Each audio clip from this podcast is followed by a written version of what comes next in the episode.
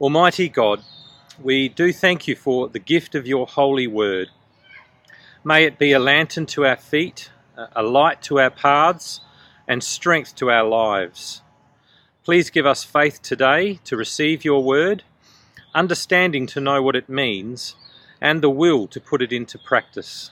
Through Jesus Christ our Lord. Amen.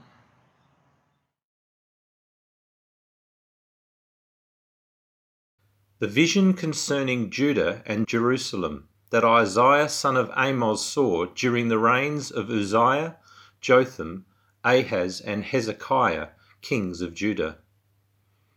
Hear me, you heavens. Listen, earth. For the Lord has spoken. I reared children and brought them up, but they have rebelled against me. The ox knows its master, the donkey its owner's manger, but Israel does not know. My people do not understand. Woe to the sinful nation, a people whose guilt is great, a brood of evildoers, children given to corruption. They have forsaken the Lord they have spurned the Holy One of Israel and turned their backs on him. Why should you be beaten any more? Why do you persist in rebellion? Your whole head is injured, your whole heart afflicted. From the sole of your foot to the top of your head there is no soundness, only wounds and welts and open sores, not cleansed or bandaged or soothed with olive oil. Your country is desolate, your cities burned with fire. Your fields are being stripped by foreigners right before you, laid waste as when overthrown by strangers. Daughter Zion is left like a shelter in a vineyard, like a hut in a cucumber field, like a city under siege. Unless the Lord Almighty had left us some survivors, we would have become like Sodom. We would have been like Gomorrah. Hear the word of the Lord, you rulers of Sodom. Listen to the instruction of our God, you people of Gomorrah. The multitude of your sacrifices, what are they to me, says the Lord? I have more than enough of burnt offerings, of rams, and the fat of fattened animals. I have no pleasure in the blood of bulls and lambs and goats. When you come to appear before me, who has asked this of you? this trampling of my courts.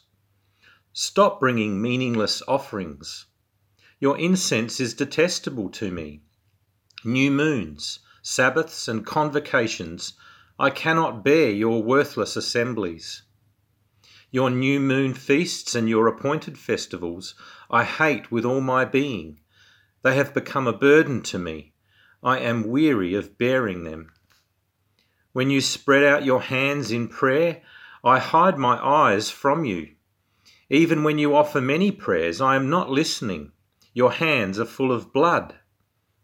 Wash and make yourselves clean. Take your evil deeds out of my sight. Stop doing wrong. Learn to do right. Seek justice. Defend the oppressed. Take up the cause of the fatherless. Plead the case of the widow. Come now let us settle the matter, says the Lord. Though your sins are like scarlet, they shall be as white as snow. Though they are red as crimson, they shall be like wool. If you are willing and obedient, you will eat the good things of the land. But if you resist and rebel, you will be devoured by the sword. For the mouth of the Lord has spoken. See how the faithful city has become a prostitute. She once was full of justice. Righteousness used to dwell in her, but now murderers. Your silver has become dross. Your choice wine is diluted with water. Your rulers are rebels, partners with thieves. They all love bribes and chase after gifts. They do not defend the cause of the fatherless. The widow's case does not come before them. Therefore, the Lord, the Lord Almighty, the mighty one of Israel, declares Ah, I will vent my wrath on my foes and avenge myself on my enemies. I will turn my hand against you. I will thoroughly purge away your dross and remove all your impurities. I will restore your leaders as in days of old, your rulers as at the beginning. Afterward you will be called the city of righteousness, the faithful city. Zion will be delivered with justice, her penitent ones with righteousness. But rebels and sinners will both be broken, and those who forsake the Lord will perish. You will be ashamed because of the sacred oaks in which you have delighted. You will be disgraced because of the gardens that you have chosen. You will be like an oak with fading leaves, like a garden without water. The mighty man will become tinder, and his work a spark. Both will burn together, with no one to quench the fire. This is what Isaiah son of Amoz saw concerning Judah and Jerusalem. In the last days, the mountain of the Lord's temple will be established as the highest of the mountains. It will be exalted above the hills, and all nations will stream to it. Many peoples will come and say, Come, let us go up to the mountain of the Lord, to the temple of the God of Jacob. He will teach us his ways, so that we may walk in his paths. The law will go out from Zion, the word of the Lord from Jerusalem. He will judge between the nations and will settle disputes for many peoples. They will beat their swords into plowshares and their spears into pruning hooks. Nation will not take up sword against nation, nor will they train for war any more. Come, descendants of Jacob, let us walk in the light of the Lord.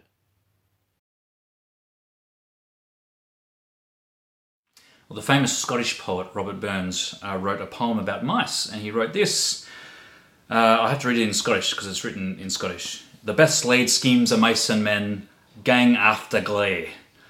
Now, no idea what that means, except Google tells me that it is the well known phrase, the proverb, the best laid plans of mice and men often go awry. Often go awry, and maybe you experienced that. Uh, it happens to me all the time. I planned to get up early this morning and finish writing this sermon, uh, but fell asleep reading to the boys last night and sort of in my stupor in the middle of the night, waking up, forgot to set my alarm. Um, uh, we all know it, right? we all know that our best laid plans often go awry. Uh, um, and this year, especially, has been brought into sharper focus, right? Sharper focus than ever. Uh, our plans are so unstable. But the good news is, friends, that there is one who uh, does not slumber or sleep. He does not slumber or sleep, who isn't thrown out by any virus or political instability, and whose plans never fail. Well, the book of Isaiah, the book of Isaiah is this plan of God unfolded before us. It unfolds this plan of the one true and living God, and it does it in this beautiful and unique and wonderful way. Uh, Isaiah said in a particular time and place. You see it there in verse 1. It's a vision concerning Judah and Jerusalem, uh, and it's given over about 60 years during the reign of these four kings. Uh, at this point in history, God's Old Testament people, the Jews, uh, were split into two kingdoms. So you had Israel in the north and Judah in the south, and uh, Jerusalem was the capital city of Judah in the south. Uh, but this vision, as you read on uh, in Isaiah, you, you see that this vision ends up encompassing not just one place, but every place uh, and you even get a hint of that here in verse 2 as Isaiah cries out his vision to these people. He cries it out, but not just to them. He calls the whole cosmos to listen in. Hear me, you heavens, listen, O earth. So we're going to see as, as Isaiah's vision goes on uh, that it gathers up not just one place, but every place, the whole creation, and even not just one time, uh, but all of time. It reaches right to the end of time. So this this massive vision, and that means that what we're looking at this term in Isaiah, I mean, it's an ancient document, right? It's an ancient um, uh, text written thousands of years ago in a culture uh, that's really foreign to us, not in our language, um, in a place that most of us never will go to. Uh, But what's written here is directly, critically important for you. Whatever you think of it, however you receive it, it's going to affect you and everyone you've ever known and ever will know. When God inspired Isaiah to write these words down, he had all people and all places in mind throughout all of time. And that means he had you in mind. So let's listen up as Isaiah's vision unfolds before us. So Isaiah cries out, Hear me, listen, O earth. Why? For the Lord, Yahweh, the Lord has spoken. What has he spoken? What is this grand plan that he, he unfolds before us? Well, we're going to see in this passage that he has three, there's three really key elements of it. Um, there's more than that that come out, but we're going to focus in on three. This passage is it's like an introduction to the whole book, and the things that we see in here get repeated and picked up and expanded on throughout the whole vision of Isaiah. But there's three major ones. Uh, firstly, this plan is a, it's a plan that's focused in on this one city, on Jerusalem, uh, also called Zion through through um, Isaiah. It, it's focused in a city, and it's a plan that is in, that involves judgment. It's focused in on one city, but it's a plan that involves judgment, and we'll see that uh, as well. But thirdly, it's a plan that leads to an incredible, stunning transformation. It's a it's a it's a transformation plan.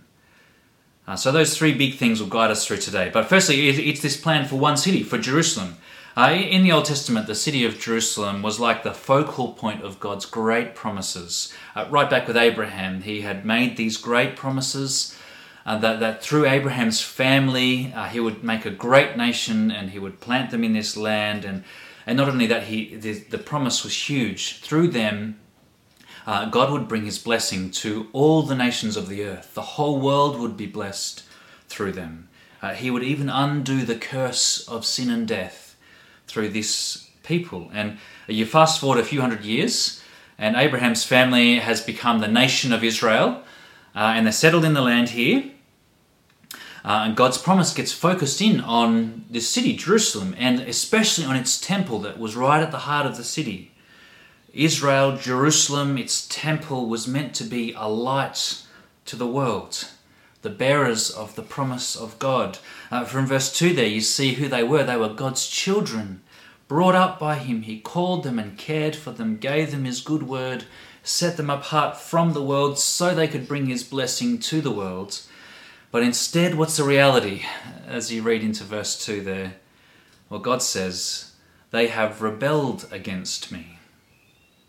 And he uses this image of farm animals. Um, if you have pets, perhaps you'll know something about this. Our dog Molly is totally tuned in on in to me, especially, but to all of us, but especially to me. And uh, she's usually she's not here now, but she's usually lying down right here whenever I'm recording something. Uh, she's like my little shadow. All I have to do is say the W word, walking, and uh, she comes running uh, and uh, sits down with eagerness in her eyes. Uh, it'd be totally it'd be totally unthinkable, right? Totally unthinkable for Molly to forget me. Like it would, just wouldn't happen. Um, now, God's people are not his animals. they are his children. And if it's unthinkable that Molly would forget me, or that an ox would forget its master, or a donkey its, uh, its owner's manger, if that's unthinkable, how much more unthinkable is it that God's children would forget him? But that's exactly what's happened. That's exactly what they've done. In verse 4, uh, you read on they're a sinful nation whose guilt is great, a brood of evildoers, children given to corruption. Oh, this is strong stuff, right? They've, they've forsaken the Lord, their Father, the Holy One of Israel. Jump down to verse 10, and it's like the camera zooms in on what their rebellion looked like. And this is where it gets a bit unsettling. See, it's not as if their rebellion was particularly obvious. Uh, it's, it seems like they're more. Remember Jesus' story of the, um, uh, the prodigal son. Uh, and you've got the prodigal son, but the older brother who stays at home. It seems that they're more like the older brother, doing all the right things, performing all the sacrifices, but with a heart that is far from their father. Uh, they, the picture you get here is of people who are religious hypocrites And God just slams it in verse 13. He says, Stop bringing meaningless offerings. Your incense is detestable to me. New moons, Sabbaths, and convocations. I cannot bear your worthless assemblies. Your new moon feasts and your appointed festivals I hate with all my being. Man, that's pretty full on. And but it gets, it keeps going. Um, if you keep reading, even their prayers are worthless. God says in verse 15, He's just not listening. They're holding up their hands in prayer. They're spreading out their hands, but there's this strong image of these hands that are held up or spread out to God for prayer, but actually covered in blood. They've got blood on their hands. They're going about their religious activities, but not out of a genuine heart of thankfulness to God. No, uh, it's just a meaningless and outward sham, an attempt to manipulate God or maybe even just to look good in front of others. And all the while, there's blood on their hands. They're causing misery and even death to the people around them. Especially, did you see that in verse 17? Especially to those who are disadvantaged in their, in their community. What should they have been doing? Seeking justice defending the oppressed, taking up the cause of the, the fatherless, pleading the case of the widow. So it's not a, not a pretty picture, right, of this city that God has a plan for. Uh, it's a city that had such a bright purpose, but has become so corrupt, so dark. Uh, and so, as God's plan continues to get unfolded here, we see it's not only a plan focused in on this city, it's a plan that involves judgment. It's a plan involving judgment. Back in verse 5, you see this from verse 5 to 9, you start to see this judgment played out. All of this rebellion of this people left, has left them injured, afflicted, desolate. And you can kind of sense Isaiah's grief here. It's senseless for them to continue in their rebellion. But they just persist, they keep doing it anyway. And, and by the end of chapter 1, God's hand of judgment is heavy on them on especially on Jerusalem. Verse 21 See how the faithful city has become a prostitute. She who was once full of justice, righteousness used to dwell in her, but now murderers. Your silver has become dross. Your choice wine is diluted with water. Your rulers are, are rebels, partners with thieves. They all love bribes and chase after gifts. They do not defend the cause of the fatherless the widow's case does not come before them. Therefore, the Lord, the Lord Almighty, the mighty one of Israel, declares, Ah, I will vent my wrath on my foes and avenge myself on my enemies. I will turn my hand against you. The unthinkable thing of God of God's children now becoming his foes because of their rebellion against him is sort of pictured here, and it's such a, I mean, it's full on, right? Uh, and as, as we read through Isaiah, it just keeps hitting us in the face, uh, especially through the first half, where God's judgment is going to be a theme that comes up again and again. We're going to really focus in on it next week as we look at the next few chapters. God is the Holy One back in verse 4, did you notice that as we read through? He's the Holy One. And our sin, our self focused pride, and our rejection of God, our turning away from Him, it's, it's not just self destructive. It is that. Uh, it never, it promises lots, but it never delivers life. It only brings death. It's, but our sin's not just self destruction, and, and it's not even just hurtful to other people around us. It is that, and you see that in this passage especially. But what we also see here is that our sin ultimately is an offense against the holiness and justice of God that will fall under His good and righteous judgment. And seeing that and accepting it uh, is actually a key to seeing the, this great plan of God that Isaiah is laying out before us. See, friends, God is the Holy One. And again, in a few weeks, we're going to focus in especially on that in chapter 6. But you see what we see here as well. He's, he's not only the Holy One, back in verse 4, he is the Holy One of Israel. He is the, the Holy One who chose a people and entered into a relationship with them based on his love and his promises to rescue and redeem not just them, but through them, the whole world. And so it's just at this point where we're confronted with the holiness of God and the sin of his people and the judgment that comes as a result of that. Just at this point when we expect the hammer to fall finally and terribly, just uh, when the storm clouds are gathering overhead, you picture this. This chapter one's like this brooding storm. All through this passage, uh, at key moments through it, you, you get these brilliant unexpected bright shafts of light, so these rays of light that break through the darkness and that give us hope. Alongside judgment, there is mercy. Uh, alongside wrath, there is grace, and God has this plan that's focused in on this city that involves judgment, but it also leads to an incredible, wonderful transformation. Uh, and you, the, the people themselves are transformed. You see that in verse 18. God invites his people, he says, Come now, let us settle the matter together. Though your sins are like scarlet, they shall be white as snow. Though they are red as crimson, they shall be like wool. Sin leaves a stain, friends. Sin leaves a stain. I have a bit of a knack of getting a stain on any light coloured shirt that I happen to get. So if you get me a light coloured shirt for Christmas, um, chances are by Boxing Day I'll have some kind of spaghetti stain or something on it. Apologies for that. Uh, I can get rid of those stains. I can get rid of them. Uh, but uh, the stain of sin is so all covering and so deep that we can never remove it that we can never remove it. But the stunning offer here from God is that for those who accept it, for those who, down in verse 20, who don't resist and rebel, but those who in humility accept God's word, God offers to do for us what we can't do for ourselves. He offers to take our sin stained life and make it new, make it white as snow, to wash away every stain, every stain of sin. And imagine that, right?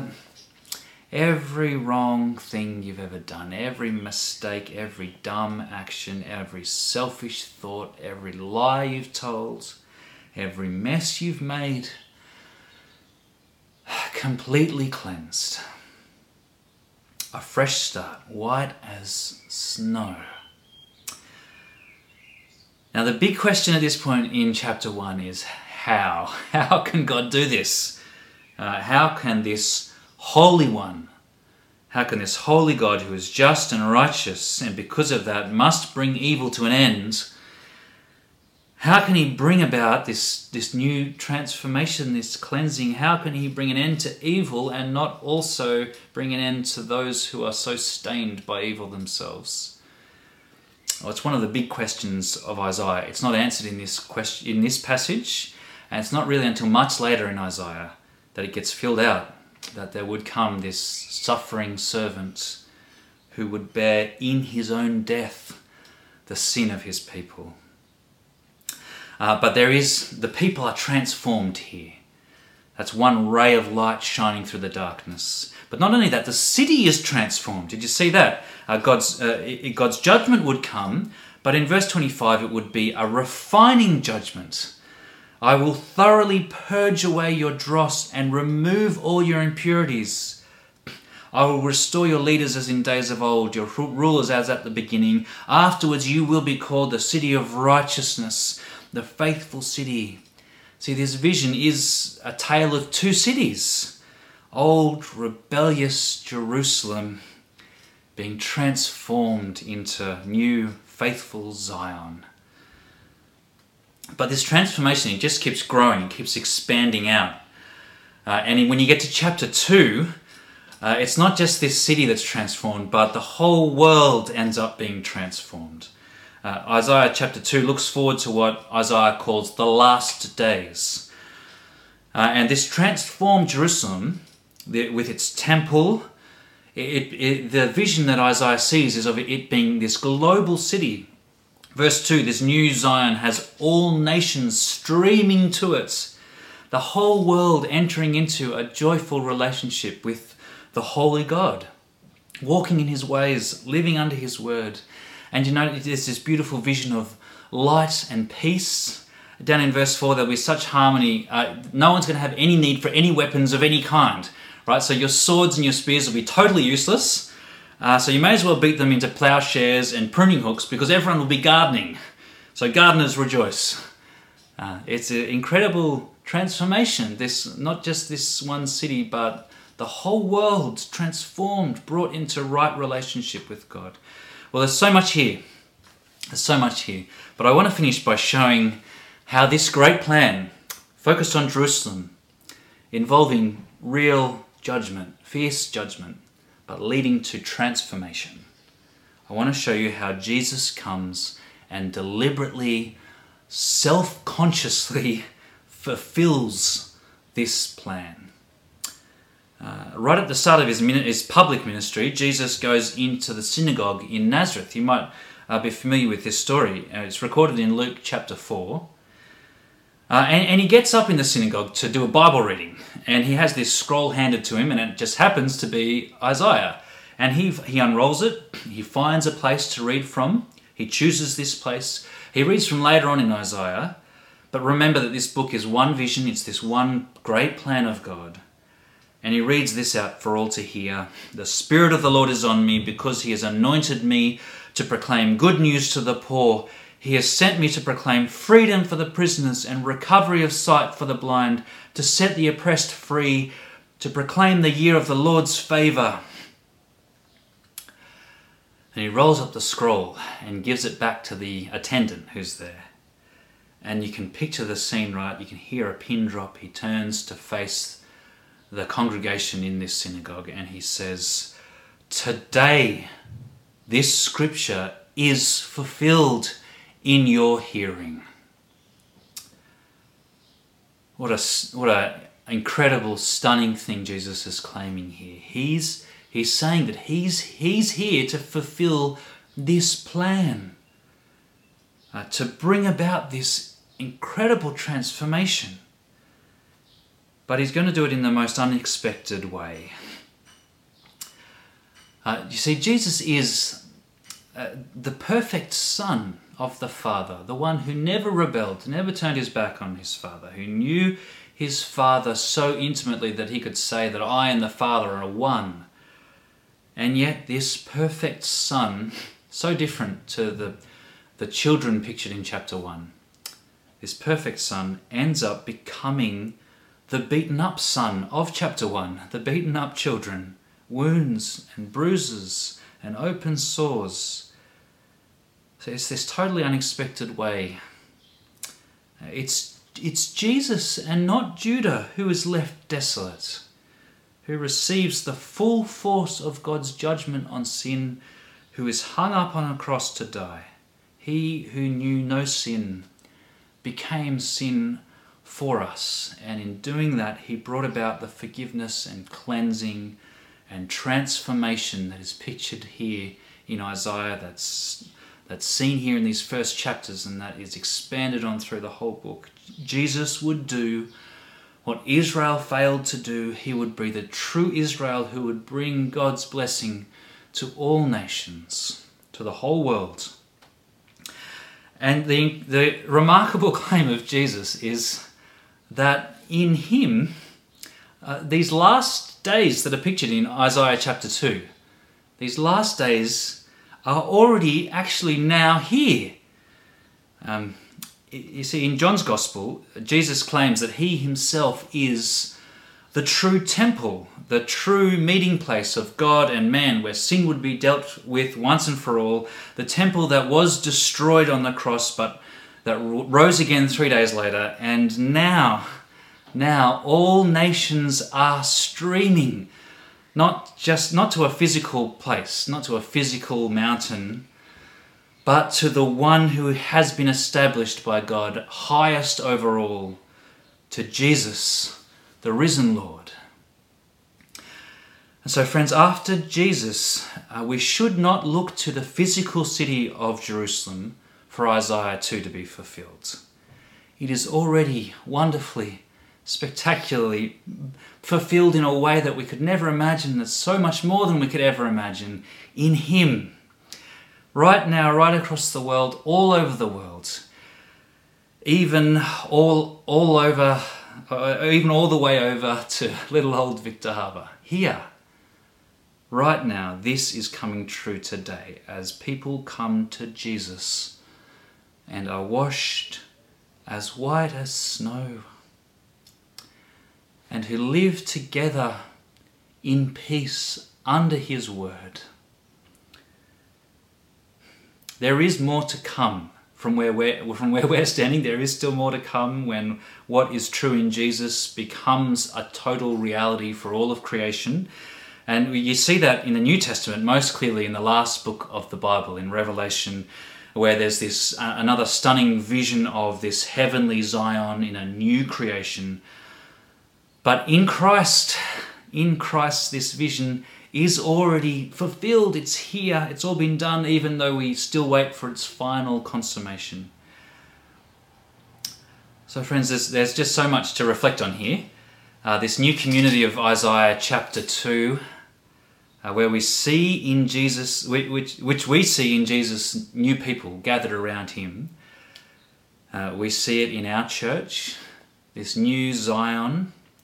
It's a community where the peace of God and the Word of God reign, where justice is upheld, where religious hypocrisy has no place, where a right concern for the truth is held together with a right concern for justice and compassion and love. Um, there's so much here to reflect on, but across all of it, this opening of Isaiah, it, what it should do is it should lift our eyes to see the glory and wonder and bigness of what Jesus has done. And not only that, not just of what Jesus has done, but also of what you are swept up to, with what you are swept up into if you are in him, if your trust is in him. In Christ, you are brought into the heart of this great plan of God, this tale of two cities, this greatest story ever told. And this is just really helpful for us, I think, as we make our own plans, whatever they are, whatever level they are at, as we dream our own dreams. We know the fragility of our own plans, right? But if this is true, there is one vision, one dream, one plan uh, that can never be thwarted, that can never be undermined. That, and it helps us to see that when we're making our own plans when we're dreaming our own vision, it, visions, it helps us to see. Well, it helps, help, it helps us to see on the one hand the, the futility and even the danger of setting up our life, dreaming our dreams, planning our plans in ways that go in opposition to this plan. That way, this way has no future. There's the danger of us setting up our own plans in opposition to the great plan. But more than that, what we have here is an opportunity, actually, an incredible privilege, an invitation to come and walk in the light of the Lord and to line up our plans, our visions with this plan, with God's vision. Uh, and we'll be able to do that in the confidence that Jesus is the risen Lord and that all nations are welcome to stream to Him and find forgiveness and new life. And in the confidence that this plan will never fail, even if we forget to set the alarm. So let me pray for us, friends. Let's pray. Our God, we thank you so much for your precious word to us. Give us humility to receive the reality and seriousness of sin and judgment. Uh, help us to see that. And, and Lord, I pray that that might make us wonder and be thankful all the more for Jesus and the incredible transformation that you've brought about in Him and through Him. Lord, we thank you that in Him we are washed white as snow, that in Him we are part of this redeemed community, this new heavenly Zion And Lord, we pray that all nations, people from every community, will stream to Jesus and enter into this life giving relationship with you. And we ask that you might bring this about, confident that this is your one great plan. And we pray that in Jesus' name. Amen.